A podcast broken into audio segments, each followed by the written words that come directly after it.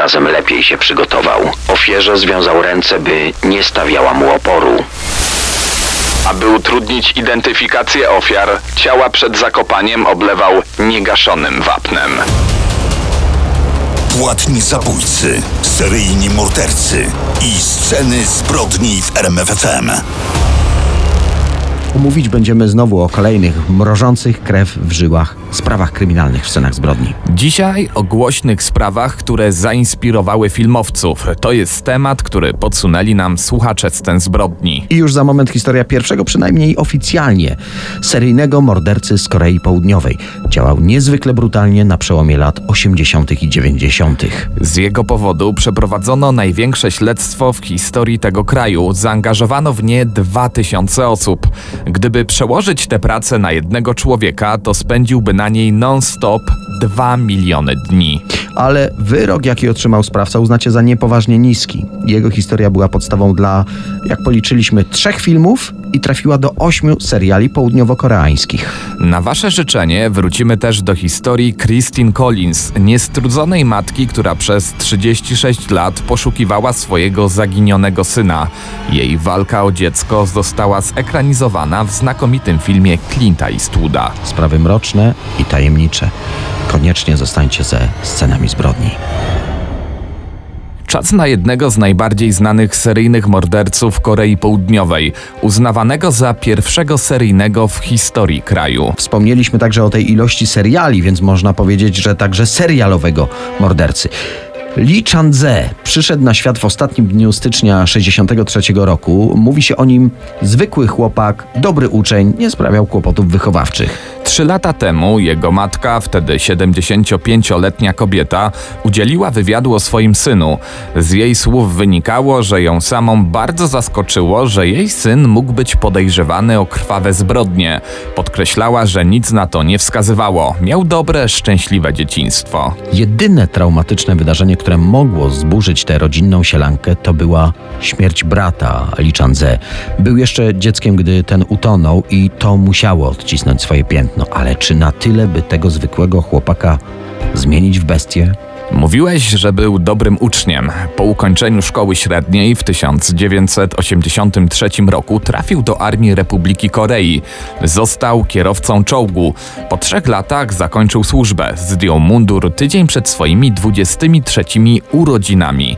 I właśnie w tym roku, kilka miesięcy po opuszczeniu armii, zamordował po raz pierwszy. Z późniejszych zeznań samego Lee Chan-ze wiemy, że wczesnym rankiem 15 września 1986 roku zaatakował 71-letnią kobietę.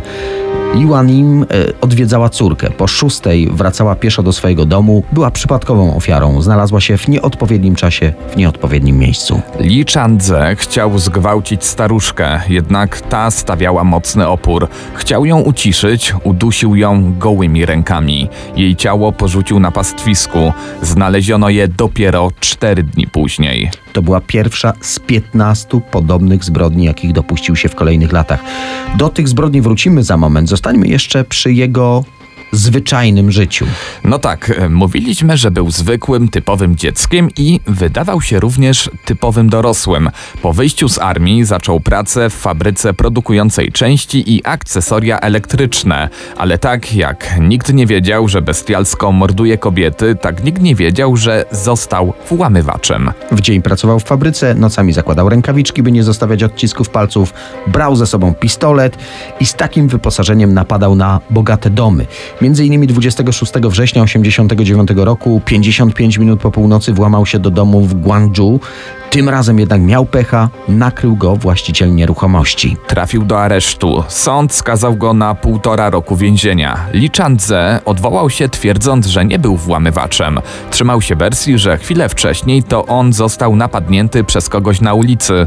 Próbował się schronić i tak wtargnął do przypadkowego domu. I tam niesłusznie wzięto go za rabusia. Wyobraźcie sobie, sąd apelacyjny zawiesił jego wcześniejszy wyrok, był wolny. Gdyby sąd wiedział, że kradzieże to jest najlżejszy z jego występków, no a tak po prostu poczuł się bezkarny. Po wyjściu z aresztu na początku lat 90. znalazł pracę w branży budowlanej. Został operatorem dźwigu. Nie miał wymaganej licencji, ale doświadczenie w prowadzeniu czołgów się przydało. W 91 trafił jako kierowca dźwigu do kolejnej firmy zajmującej się produkcją kruszyw budowlanych. W tym czasie się zakochał, poznał tu dziewczynę z księgowości, pobrali się w kwietniu 92 roku, urodził się im syn. Według żony Lee Chandze nie był ani dobrym mężem, ani dobrym ojcem, zbyt często sięgał po alkohol, a gdy wypił, stawał się agresywny. Pił coraz więcej i coraz częściej. Coraz częściej również znęcał się fizycznie nad żoną. Nie wahał się również przed uderzeniem swojego malutkiego syna. W marcu 93 roku stracił pracę, a kilka miesięcy później w końcu stracił również wolność. Wspomnieliśmy o próbie zgwałcenia 71-letniej kobiety, która zakończyła się jej uduszeniem. To był wrzesień 86 i był to początek długiej listy morderstw. Lee Chandze zaatakował po raz kolejny miesiąc później, 20 października 1986. Tym razem 25-letnia kobieta Park Yan-suk. Ostatni raz widziano ją w autobusie, którym jechała do swojego domu w Hwasong. Chociaż Koreańczycy zdaje się wymawiają tę nazwę miejscowości jakoś Haseong. Ale my trzymajmy Tak. się polskiej wersji, którą jakoś tam potrafimy wymówić. Był wieczór, wracała z randki. Na przystanku w pobliżu jej domu wysiadła około godziny 22 i ślad po niej zaginął. Jej ciało znaleziono dopiero trzy dni później porzucone w kanale. Obrażenia wskazywały, że kobieta została zgwałcona, a następnie uduszona. Sprawca, podobnie jak miesiąc wcześniej, zacisnął swoje dłonie na szyi ofiary. Ale mimo, że do obu morderstw doszło w podobnych okolicznościach i w pobliżu miejscowości Hwasong, nikt jeszcze nie powiązał tych obu zbrodni. Kolejne morderstwa w Hwasong. 20 grudnia 86. Choć to akurat przez wiele miesięcy w kartotekach policyjnych widniało jako zaginięcie. Jest 23. Nie wiadomo, czy krzątała się przy swoim domu mimo późnej pory, czy została wywabiona z niego przez Lee. W każdym razie 25-letnia Ko Chon-bon została brutalnie wykorzystana i zamordowana na swoim podwórku. By nie krzyczała, sprawca zakneblował jej usta pończochami. Tak znaleziono jej ciało, porzucone na nasypie w znacznym stopniu rozkładu, dopiero wiosną w kwietniu następnego roku. Morderca się nakręcał. Z każdą zbrodnią pragnął bardziej kolejnej. Już dwa dni po zamordowaniu 25-letniej gospodyni domowej na jej podwórku znów napadł w rejonie Hwasong. 14 grudnia 86. Tym razem znów zaczaił się przy położonym na odludziu przystanku. Koło 23 wysiadła na nim 23-letnia Lee Kie-suk. Wracała z randki. W romantycznym nastroju, dom był blisko, ale do niego nie dotarła. Lee Chandze zaatakował ją na miedzy wśród pól ryżowych. Tym razem lepiej się przygotował. Ofierze związał ręce, by nie stawiała oporu. Na oczy nałożył jej przepaskę, by go nie rozpoznała, a potem wykorzystał seksualnie i udusił. 10 stycznia w rejonie Hwasong ginie kolejna młoda kobieta. Tym razem 19-letnia Hong Ji i znów na polu ryżowym. Związane ręce, zakneblowana skarpetami, ślady brutalnego gwałtu i podobnie jak wcześniejsze ofiary zginęła w wyniku uduszenia. Pięć zabójstw na tle seksualnym w ciągu czterech miesięcy na obszarze pięciu kilometrów od miejscowości Hwasong. Policja już wiedziała, że ma do czynienia z seryjnym mordercą. Wydano ostrzeżenia, kobiety obawiały się chodzić same nocami. Prasa nazywała go mordercą z Hwasong albo koreańskim zodiakiem. Być może to wszystko sprawiało, że Lee Chandze postanowił się powstrzymać od kolejnych napaści seksualnych. Jednak 2 maja 87 znów zaczaił się na młodą kobietę. 29-letnia Park En-jo wyszła z domu, by zanieść mężowi parasol. Tydzień później na pobliskim wzgórzu znaleziono jej uduszone zwłoki. 7 września 87. Tym razem 54-letnia Anji Sun, ostatni raz widziana, gdy wysiadła na przystanku autobusowym. Jej ciało wyłowiono następnego dnia z kanału. Związane ręce, w ustach skarpetki i chusteczka. W ciągu roku siedem ofiar to samo modus operandi i po tej zbrodni nagle wszystko ustało. Co prawda rok później w okolicy doszło do kolejnej przerażającej zbrodni, która wstrząsnęła tą miejscowością, jednak sposób działania był inny. Sprawca wszedł do domu swojej ofiary, zaatakował ją, gdy spała, w jej własnej sypialni. Dziewczyna miała tylko 14 lat, była uczennicą miejscowego gimnazjum. No właśnie, nieletnia ofiara, inny sposób działania, w tej sprawie udało się zatrzymać podejrzanego. Aresztowano 22-letniego Yun Song-yo. Dowody nie były mocne, ale chłopak usłyszał wyrok i spędził w więzieniu 19,5 roku, po czym okazało się, że był niewinny. Tak, sąd uniewinnił go w grudniu 2020 roku, świeża sprawa. Wtedy już wiedziano, że za zabójstwo dziewczynki odpowiada ktoś inny, że to było ósme morderstwo dokonane przez seryjnego mordercę, który dwa lata później zamordował kolejną czternastolatkę, a później kolejną kobietę i kolejną w sumie 15 morderstw. Przypomnijmy, jego pięć pierwszych morderstw wydarzyło się w promieniu 5 kilometrów wokół Hwasong. Ruszyło więc największe śledztwo w historii Korei. W całym Hwasong wprowadzono rekordową liczbę patroli policyjnych. Funkcjonariusze chodzili dwójkami, byli widywani niemal na każdym rogu. Dosłownie, zalecenia szefów były czytelne i jasne. Patrol miał stać co 100 metrów. To skłoniło zabójcę do zrobienia sobie przerwy, a gdy pokusa mordowania okazała się dla niego nie do okiełznania, postanowił mordować nadal, ale tam, gdzie nie było tylu patroli. Muszę tutaj wtrącić, że po Hwasong krążyła plotka, że tajemniczy seryjny zabójca morduje głównie kobiety, które w deszczowe dni chodzą w czerwonych płaszczach lub mają na sobie czerwone sukienki albo kurtki. Część policjantek, by skusić, sprowokować mordercę właśnie w takich ubraniach, spacerowała w deszczu. Mówi się, że w sprawę było zaangażowanych przez te wszystkie lata ponad 2000 policjantów. W sumie e, tak jakby śledczy pracowali 2 miliony dni. Rekordowa była również liczba podejrzanych. W sumie 21 280 osób. Policjanci koreańscy byli wręcz zdesperowani w chęci wykrycia sprawcy. Wobec podejrzanych bywali niezwykle brutalni. Późniejsze raporty sugerują, że co najmniej cztery osoby z tego grona podejrzanych nie wytrzymały presji i odebrały sobie życie. Odciski palców pobrano od 40 116 osób. Zbadano 180 próbek włosów zabezpieczonych na miejscu zbrodni. Zbadano 570 próbek DNA. Wszystko na nic. Przełom nastąpił 13 stycznia 1994 roku.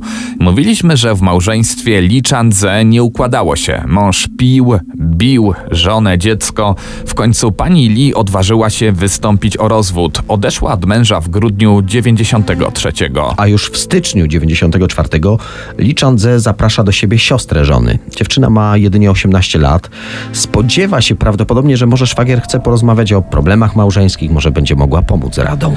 To miały być zwykłe odwiedziny, ale nagle szwagier zmienia się w bestię, obezwładnia dziewczynę, brutalnie wykorzystuje ją seksualnie, a w końcu zabija. Gdy teść zgłasza zaginięcie swojej młodszej córki, Lee, w końcu to rodzina, odwiedza go i oferuje pomoc w poszukiwaniach. Gdy te nie przynoszą skutku, podsuwa teściowi myśl, że dziewczyna mogła zostać uprowadzona.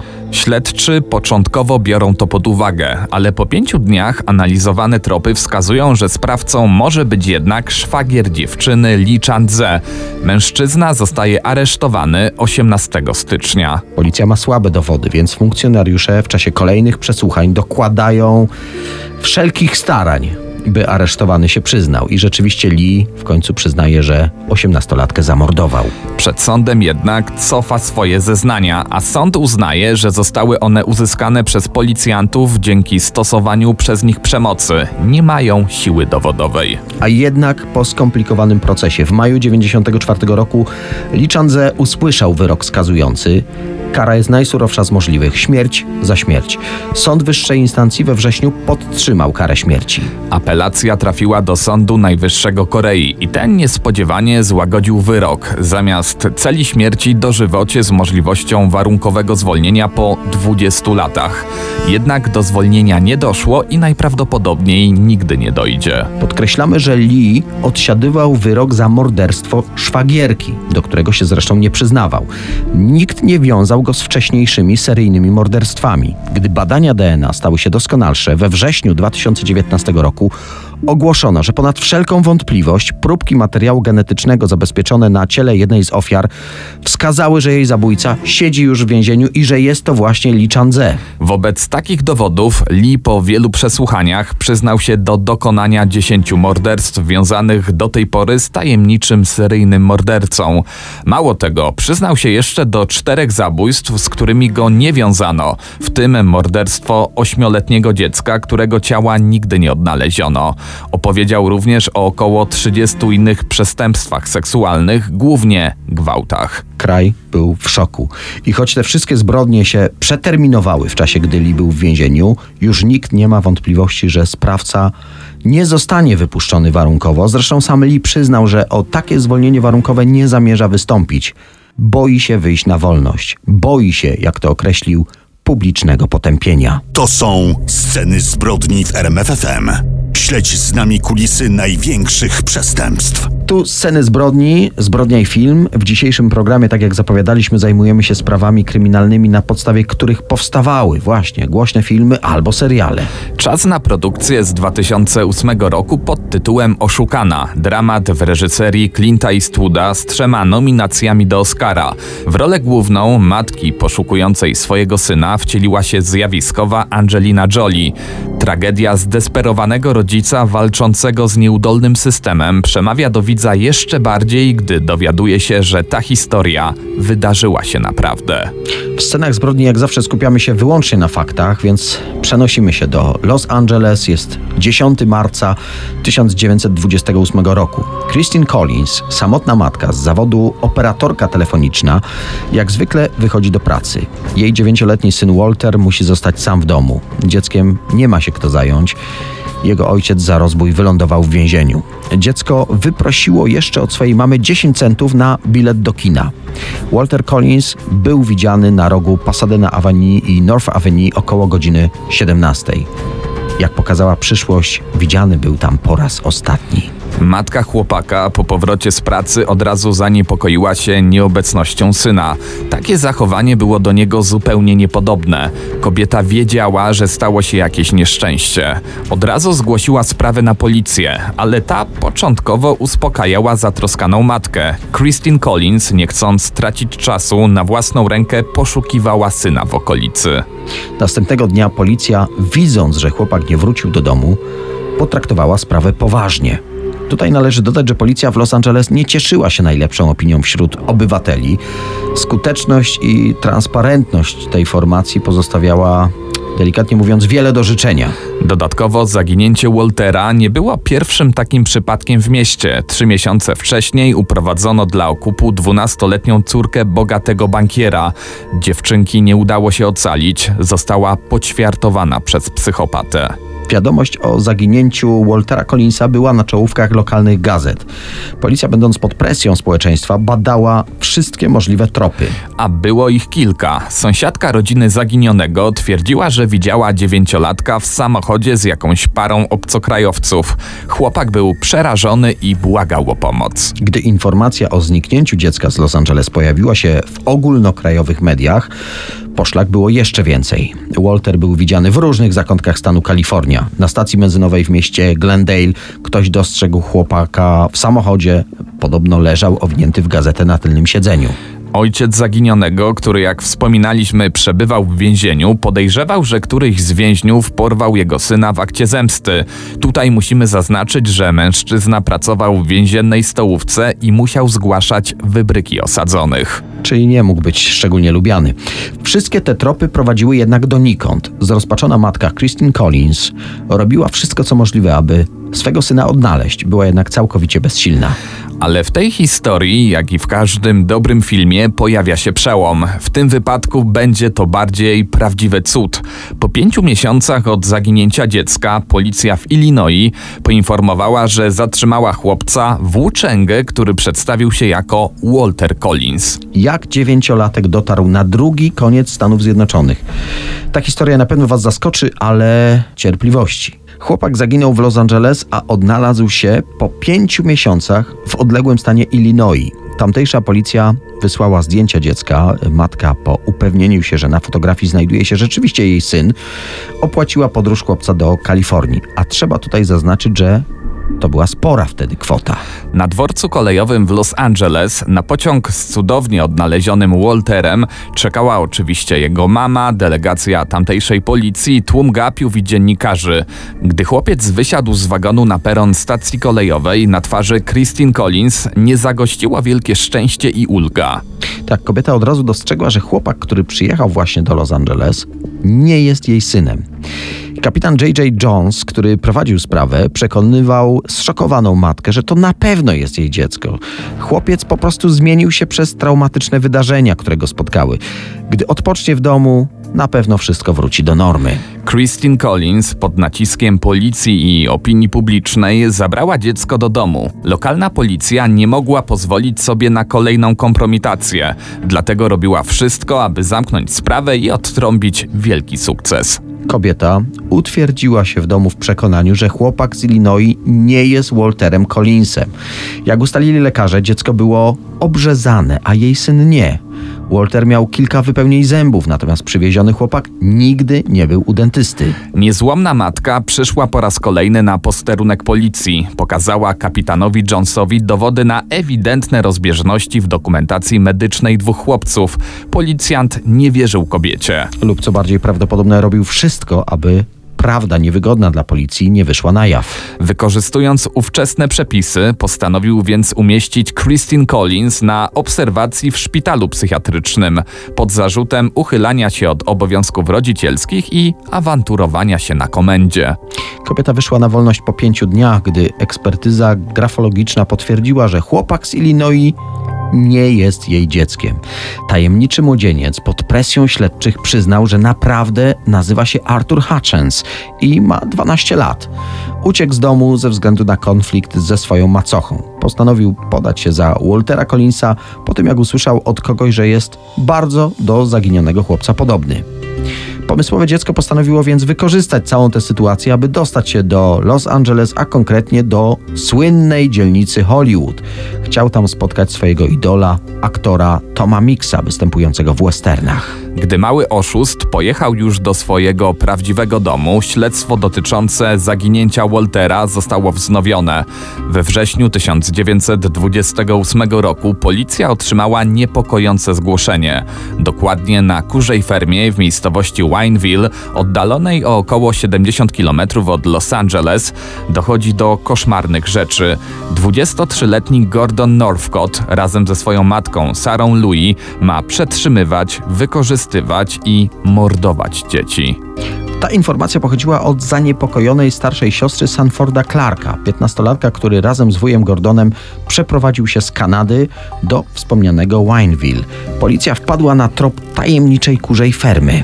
Jej właściciel, Gordon Northcott, razem z matką zdążył jednak uciec z gospodarstwa przed przyjazdem policji. Na fermie zastali tylko jego roztrzęsionego siostrzeńca, Sanforda Clarka. Chłopak opowiedział policjantom o tym, że był wykorzystywany seksualnie przez wujka. Northcott porywał dzieci z okolicy, więził w kurniku, torturował, a później mordował przy użyciu siekiery. Aby utrudnić identyfikację swoich ofiar, ciała przed zakopaniem oblewał niegaszonym wapnem. Nastoletni siostrzeniec mordercy wskazał Waltera Collinsa jako jedną z ofiar tej farmy. Sanford Clark powiedział policji, że niedaleko kurnika znajdują się groby zaginionych chłopców, w tym Waltera Collinsa. W mogiłach znaleziono tylko kości. Wszystko wskazywało na to, że morderca odkopał ciała i spalił je na pustyni. Siekiery znalezione na fermie miały ślady krwi i ludzkich włosów. Zabezpieczono również rzeczy należące do poszukiwanych dzieci. Nie zlokalizowano natomiast żadnych przedmiotów Waltera Collinsa. W grudniu 1928 roku Gordon Stewart Northcott przyznał się ustnie do zabójstwa pięciu osób, w tym Waltera Collinsa, którego zamordować miał razem ze swoją matką. Później jednak odwołał te zeznania, jednak mężczyznę skazano na karę śmierci przez powieszenie, a starszą kobietę na dożywocie. A propos tego odwołania zeznań. Christine Collins dzięki temu nadal wierzyła, że jej syn żyje. Swoją nadzieję opierała również na tym, że na terenie tego diabelskiego gospodarstwa, jak je zaczęto w prasie nazywać, nie znaleziono żadnych rzeczy Waltera. Przed egzekucją Gordon Northcott rozmawiał z matką zaginionego chłopca. Miało powiedzieć jej prawdę o tym, co wydarzyło się na fermie. Ostatecznie jednak nie przyznał się do winy. Egzekucję seryjnego mordercy wykonano 2 października 1930 roku. Christine Collins walczyła o sprawiedliwość w sądzie. Oskarżyła kapitana Jonesa o nadużycia w związku z osadzeniem jej w zakładzie psychiatrycznym. Mężczyzna został zobowiązany do wypłacenia ponad 10 tysięcy dolarów odszkodowania, jednak ostatecznie kary uniknął ze względu na swoje problemy finansowe. Został tylko zawieszony w służbie na 4 miesiące. Matka zaginionego cały czas wierzyła, że jej syn żyje. Tym bardziej, że w 1935 roku odnaleziono chłopca, który miał być ofiarą Northcota. Ocalony zeznał później, że uciekł z farmy razem z innym chłopakiem. Niestety nie wie, co się z nim stało, ani kim dokładnie było to dziecko. Christine Collins do końca życia czekała na swojego syna. Niezłomna kobieta zmarła w 1964 roku w wieku 75 lat. Sceny zbrodni w RMFFM.